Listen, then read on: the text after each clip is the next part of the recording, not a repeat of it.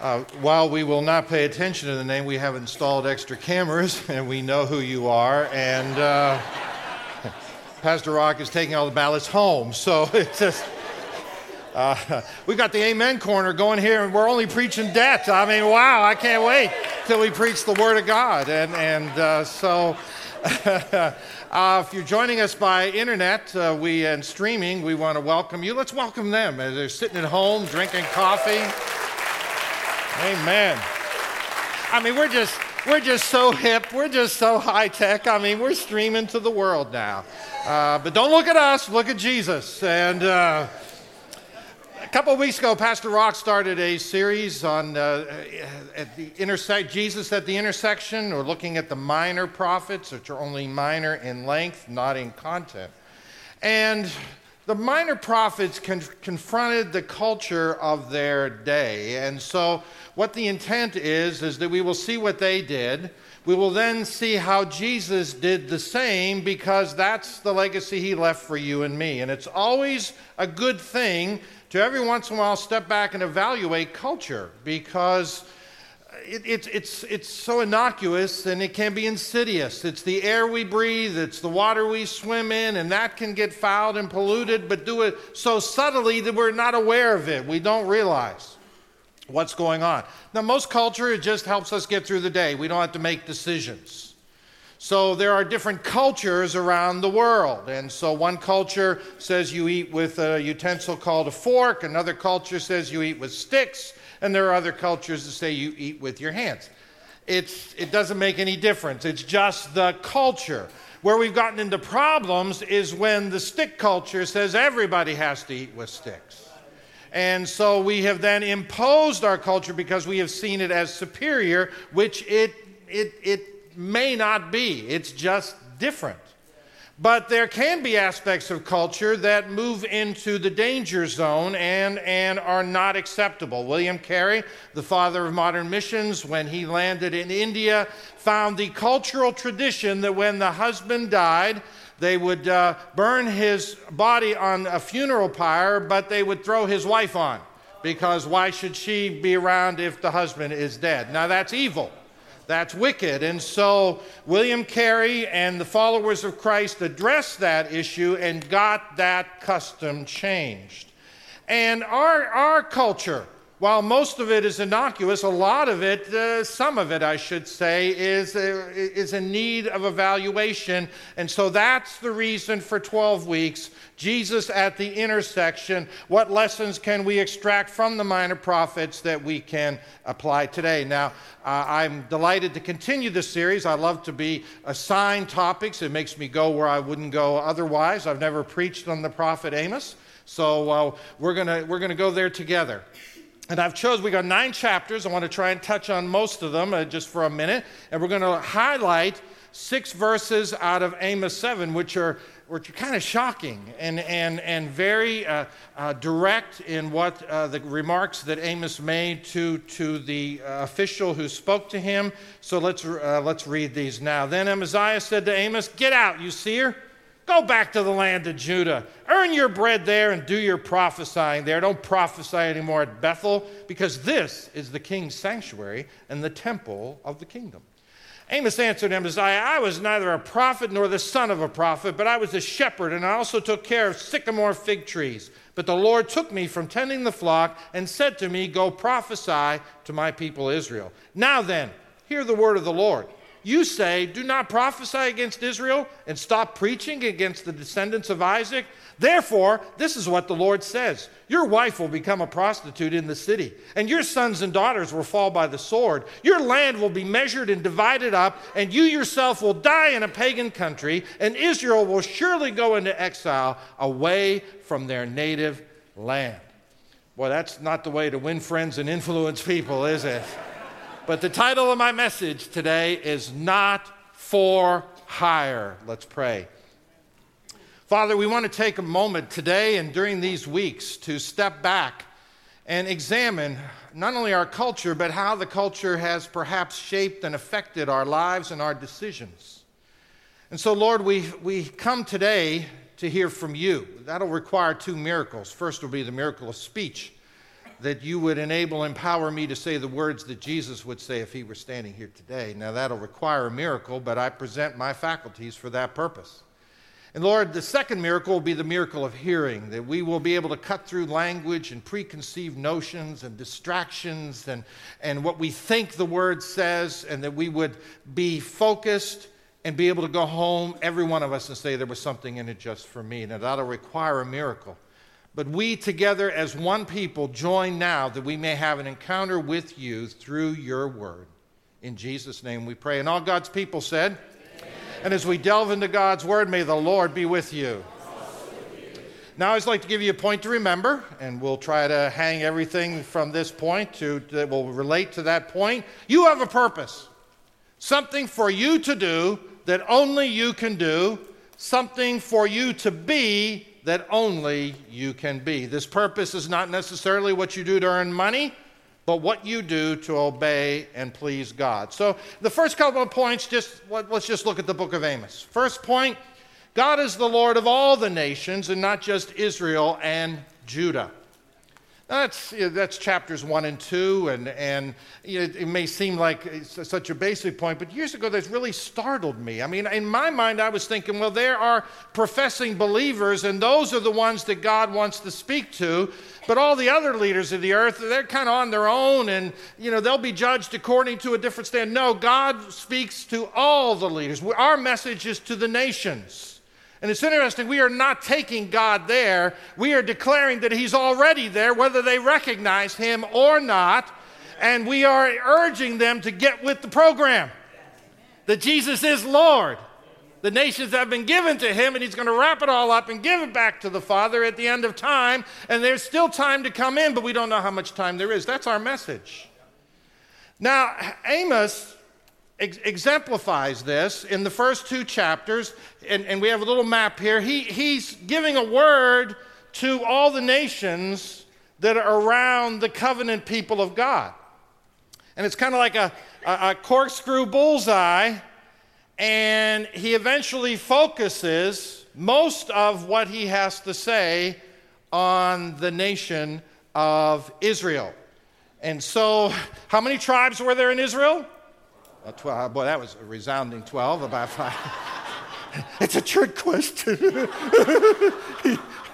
there were 12, and they were together under the uh, kingdom of David, and they stayed together under the kingdom of Solomon. But after Solomon, they had a, they had a church split, they, they, had a, they had a disagreement. And 10 of the tribes said, We're going up here and we're going to be Israel. And two of the tribes said, We're going to stay down here, and here's Jerusalem right here in the star, and we're going to be faithful to David's throne and the word that was given to David.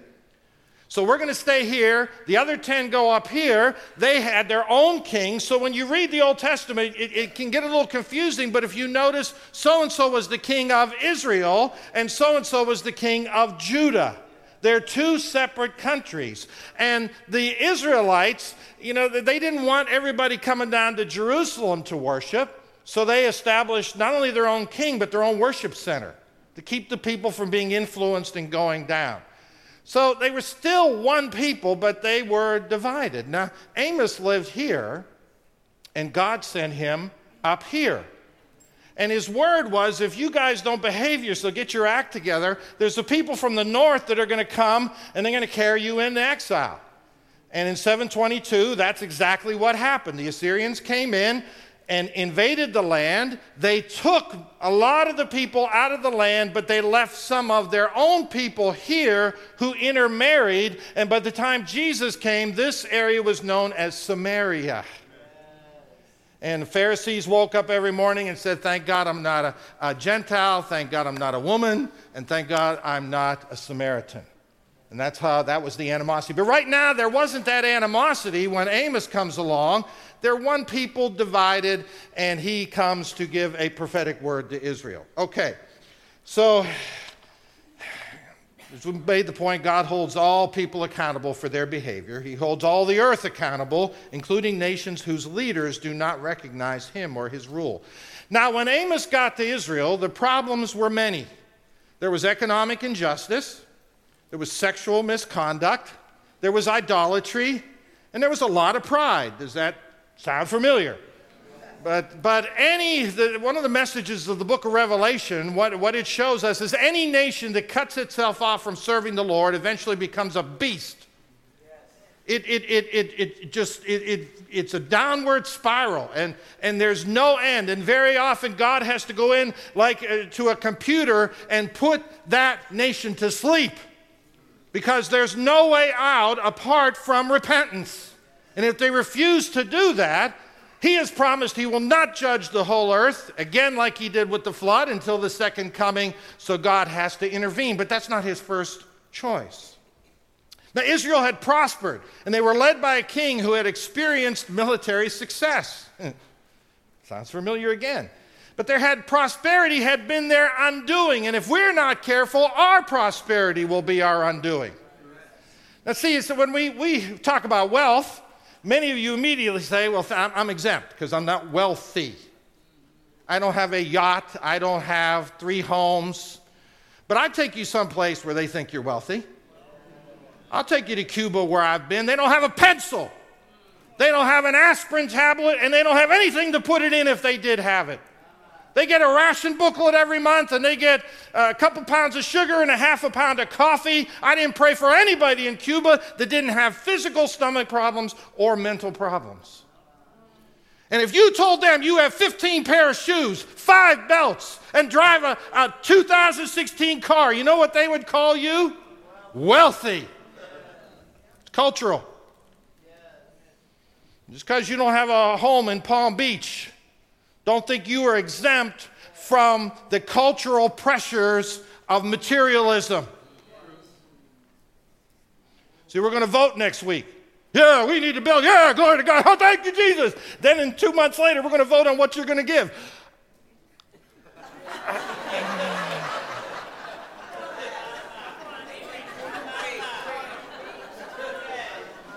That's right. All the wealthy people, all the wealthy white people, they, they're giving.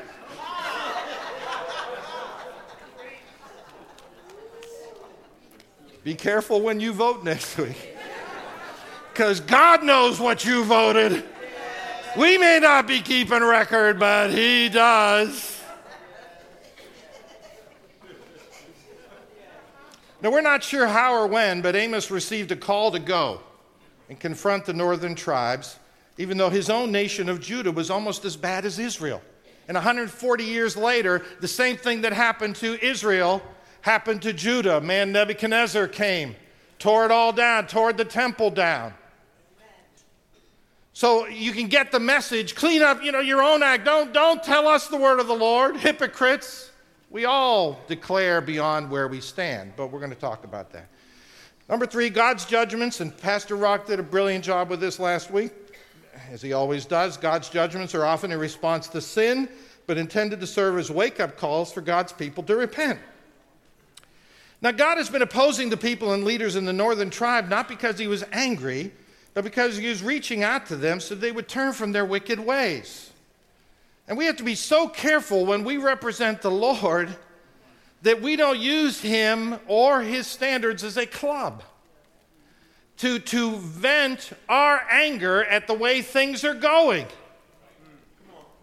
And, and this, is what we, this is the dilemma of social media, where we can vent and, and we do it in, in isolation or an anonymous or, or, separated from people. Now, I, have I, I've been in social media for, for seven, 16 years. You can search all my posts. I cannot post my personal opinions. I'm posting what I believe God is showing me. We overcome by the blood of the Lamb and the word of our testimony. And my testimony is not that I went to the mall the testimony is what God is showing me in any particular point in time so I can put it out there to help other people. That's why I write. That's why I broadcast. I pay for it all myself. I got tired of waiting for somebody to discover me, so I discovered myself.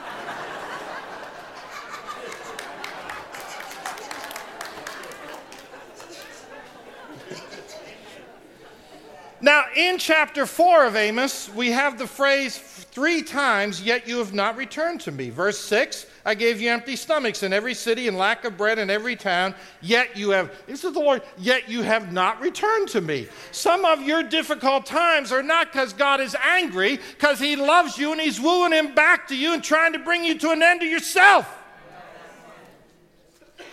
Next two verses, seven and eight. I also withheld rain from you. That's not our case. When the harvest was still three months away, I sent rain on one town, but withheld it from another. One field had rain, another none, and dried up. People staggered from town to town for water, but did not get enough to drink. Yet you haven't returned to me. And verse 9 Many times I struck your gardens and vineyards, destroying them with blight and mildew. Locusts devoured your fig and olive trees, yet you did not return to me. Now, we, we've got to get out of this Old Testament judgment mentality. Even the book of Revelation makes a statement that's very interesting the plagues and the bowls and all the bad things are happening. But in Revelation 9, 20 and 21, it says, The rest of mankind who were not killed by those plagues still did not repent of the work of their hands. So, why was God doing this? He was doing it that people would turn to Him. Yeah, that hurricane came because this happened or this kind of marriage. Oh, stop it. I mean, it feels good, but we're not Old Testament prophets. We'll talk about that.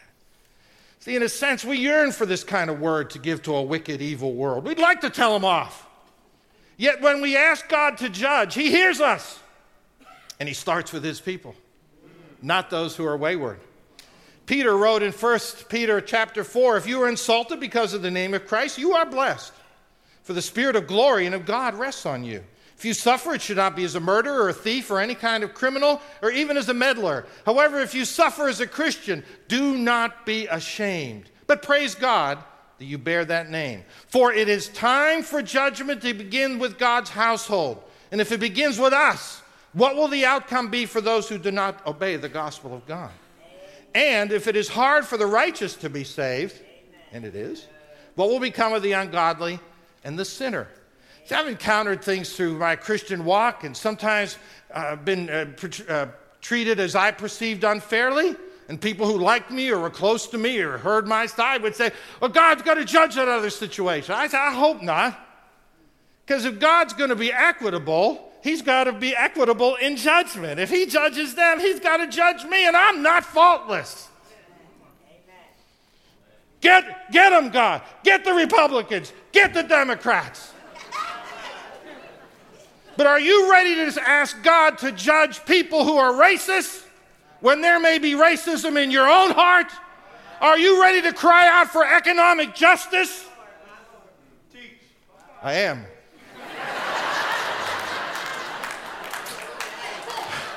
It's, it's the best I got. I just.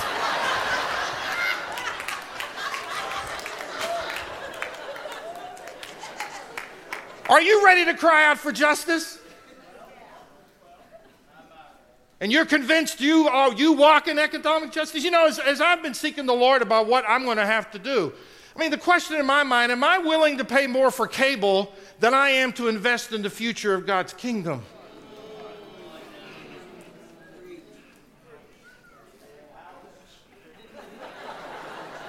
Yeah, I didn't get a lot of amens down here. They were groaning.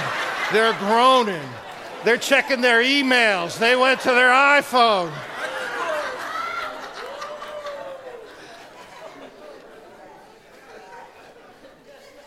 Four, God told the people what they had to do seek Him and live.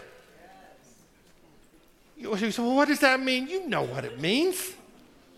We all know what it means.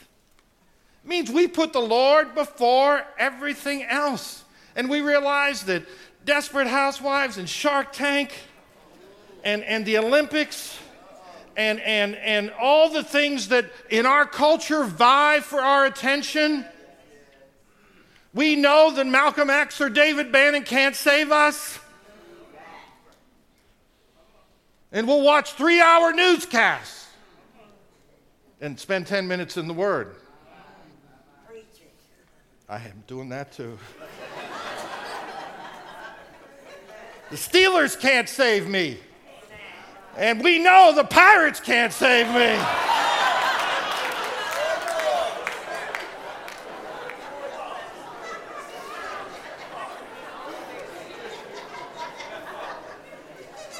Amos 5 6 says, Seek the Lord and live, and he will sweep through the tribes of Joseph like a fire. It will devour them, and Bethel will have no one to quench it.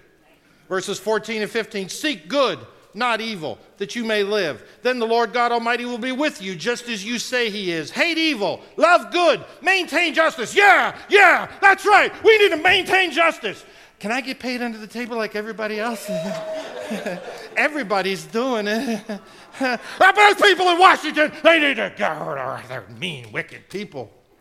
I got a traffic ticket, but I think my brother-in-law knows somebody, and I think maybe maybe maybe I can get somebody. They need twenty-five dollars. It's not a big deal. It's a hundred dollars. It's a good economic decision. That's why I'm saying don't call down judgment. You ask for mercy because you and I need mercy. There's only one source of life, and it's the Lord. The answer to our problems lies in Him. The answer to your problems lies in Him. The point number five church cannot cover up integrity and morality issues. Pastor Rock covered this again last week. We can't, and we can't treat church like it's something to do. I got that off the list. Now I got the rest of the day to myself. Really? It's 168 hours in a, in a week. Two hours are spent in church. What are the other 166 hours? That's where the rubber meets the road. It's easy to be nice here. You know how to be you know how to do church. You know how to dress church. Well, most of you do. Praise the Lord. So good to see you. we know how to do church. And that's the problem. We do it. And we have to live it. Now, our highlighted verses today indicate that Amos was heard in Israel. Whoops, I missed one. The Lord said in chapter 5, I hate, I despise your religious festivals. Your assemblies are a stench to me. Even though you bring me burnt offerings and grain offerings like you think I need them, I will not accept them. Though you bring choice fellowship offerings, I'll have no regard for them. Away with the noise of your songs. I will not listen to the music of your harps, but let justice roll on like a river and righteousness like a never ending stream. We're not doing God a favor when we come to church. There should not be a church behavior and then another behavior or attitude, the rules the rest of the week. We don't smile and say, Praise the Lord here and become attack dogs on social media. But the answer isn't to get off social media. The answer is to use it for God's purposes and for His glory. And if you want to know how to do that, as best I've known, you check mine out. And if you find anything negative there, anything that doesn't glorify the Lord, except the stuff I've written about the pirates, and I'll be willing to take that off. no one is perfect. now, everything in me at this point, when we begin to discuss Jesus at the intersection, wants to apply Amos to the state of our world. That's what Martin Luther King Jr. did. He took verse 24 of chapter 5 Let justice roll on like a river, righteousness like a never failing stream. But at this week's intersection, I believe God is speaking to his people, or at least to us, about the message of purpose. It's easy, all too easy, for God's people to say that Washington, or the church, or Harrisburg, or the city, or the denomination should do this or do that. But at this intersection, Jesus is confronting each one of us to ask, What will you do about the conditions that you see and abhor? The point number six that I jumped to previously Amos was not a professional prophet, he was a shepherd and a farmer. Now, this should give us all great, great hope. Because he was somebody like you and me. He was blue collar. He had his hands in the dirt. He, he, he came home from a hard day of, of labor. And, and, and somehow God called him. How will I know the Lord? Oh, you'll know the voice of the If you want to know, you'll know. You can't, you can't block the voice of the Lord. If your heart is to know, He'll make Himself clear. But the problem, I don't want to know. Because then I'm accountable for what I know. So it's easier for me to judge somebody else than it is to go, go on the front lines personally. Now, our highlighted verses that we read at the beginning indicate that Amos was heard in Israel. Their response was to tell him to go home and earn your money from being a prophet back there. They couldn't conceive of anybody doing this on their own. They had to, they had to be a pro, they had to have an income stream. They assumed he was a paid professional who was doing what he did for money. But Amos answered them I was neither a prophet nor the son of a prophet. No nepotism there. But I was a shepherd and I also took care of sycamore fig trees. But the Lord took me from tending the flock. And Amos was angered by their insinuation that he was, a, he was hired. And he responded, he said, That's how you think. And hard times are coming, and I'll tell you who's going to hire themselves out for money. It's going to be your wife. Because that's how you think. And you think everybody's like that. But I'm here, I was a farmer. I don't know. We don't know. He walked. He said, I'm not for hire. Years ago, I was in uh, Africa. You judge whether the Lord spoke to me. But one morning in devotions, I heard very clearly, You're nothing but a hired gun. I said, Lord, you know, I, I travel, I speak, they pay. That's how I pay bills. Hired gun Giving you this administrative gift and you never use it for the poor. You never use it unless somebody pays you. Had to make some changes. Stop bringing people who would travel with me and to see me speak, as good as that would be. Started taking them to orphanages, widows' groups. Started establishing libraries because the people were bored, had nothing to read. Spent my own money doing it. Because, like Amos, I didn't want to be a hired gun. I didn't want to be a professional. I wanted to be a servant of the Lord. I wanted to be a follower of Jesus. Seven, Amos did not declare the word of the Lord for a living. He did it because it was his purpose. Amos had no preparation to be a prophet. He didn't go to school.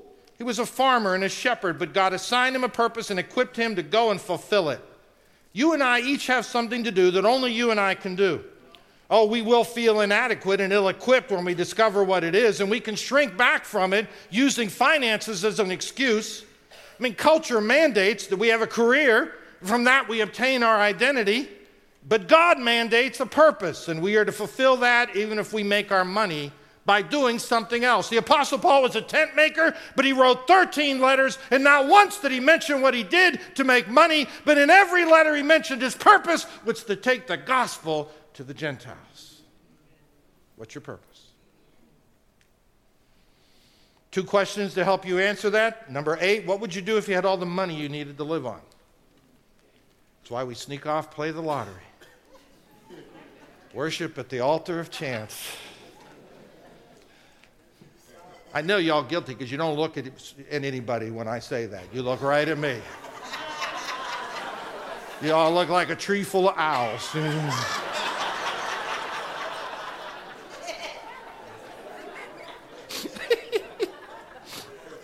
I know you promise you'll give it all to the Lord. In 1991, I began a crusade, a quest, if you will, to help people discover their God given purpose, which God wants them to know.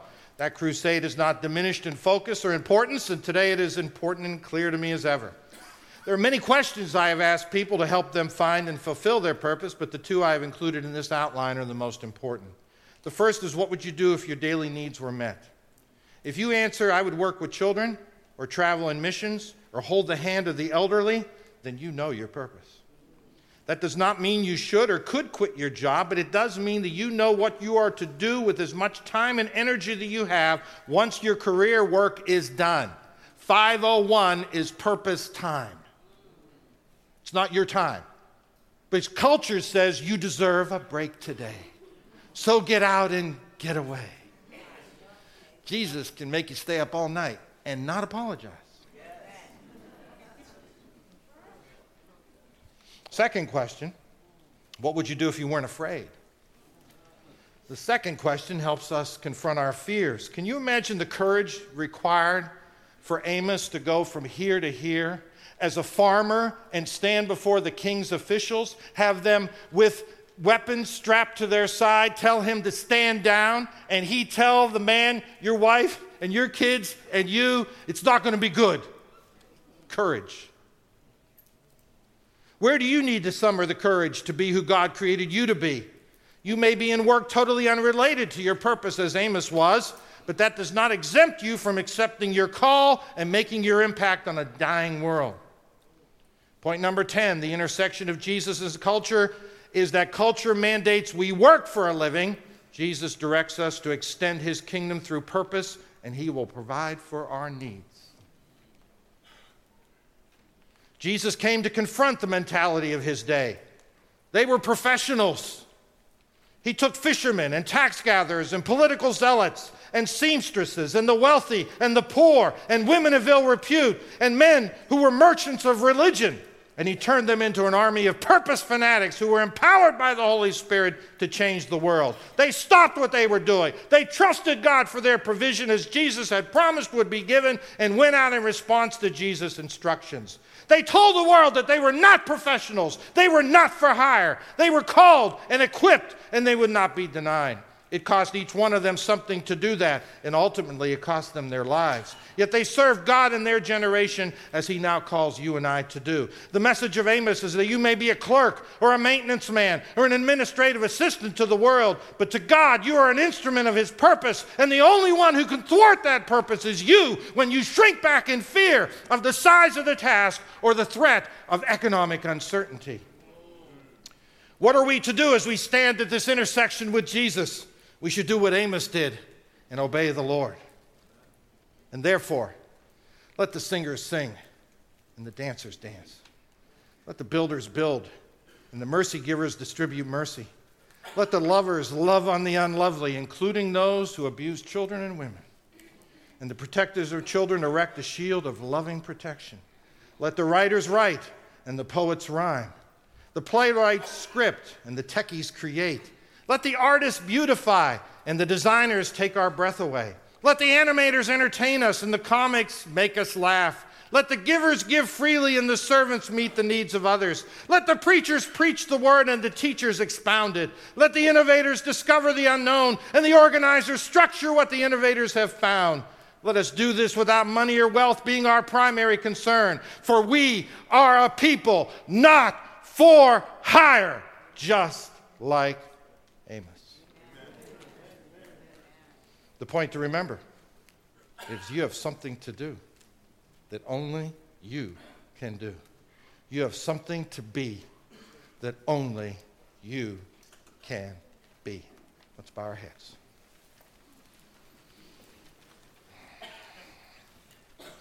And if you're watching live stream, we encourage you this is don't be an observer. Enter into this moment. God has you there, He has us here. Let's do business with Him. If you're here and this message has resonated with you and you burn with a passion to do what it is that God created you to do, but you've been thwarted, maybe finances have been your fear, just raise your hand. I want to pray for you. Just keep your raise your hand, keep your hand raised. You want to impress me if you raise your hand? You want to impress me if you don't? Give you a few more seconds. Don't, don't be self conscious. But don't be a hired gun either. What are you all about? And if you know what you're about, are you doing it? If you're not, raise your hand. I want to pray from you. Father, a friend of mine wrote a song, God will make a way where there seems to be no way. And I pray for each person here that that message will burn in their hearts. I pray, Lord, that they will maybe for the first time, accept the fact that this is who you created them to be. That they will be able to, for just right now, put everything aside, and as they raise their, raise their hands, say, Yes, Lord. Yes, Lord. Yes, Lord. If your hand is raised, just tell them, Yes, Lord. You don't have to know how it's all going to work out. I don't know how Amos got from Judah to, I don't think he took an Uber. I, I think he had to make his way. And God will help you make your way. So, Lord, be with each person whose hand is raised. Be with them, Lord, as they seek to be men and women of purpose, doing what it is you created them to do. In Jesus' name, amen.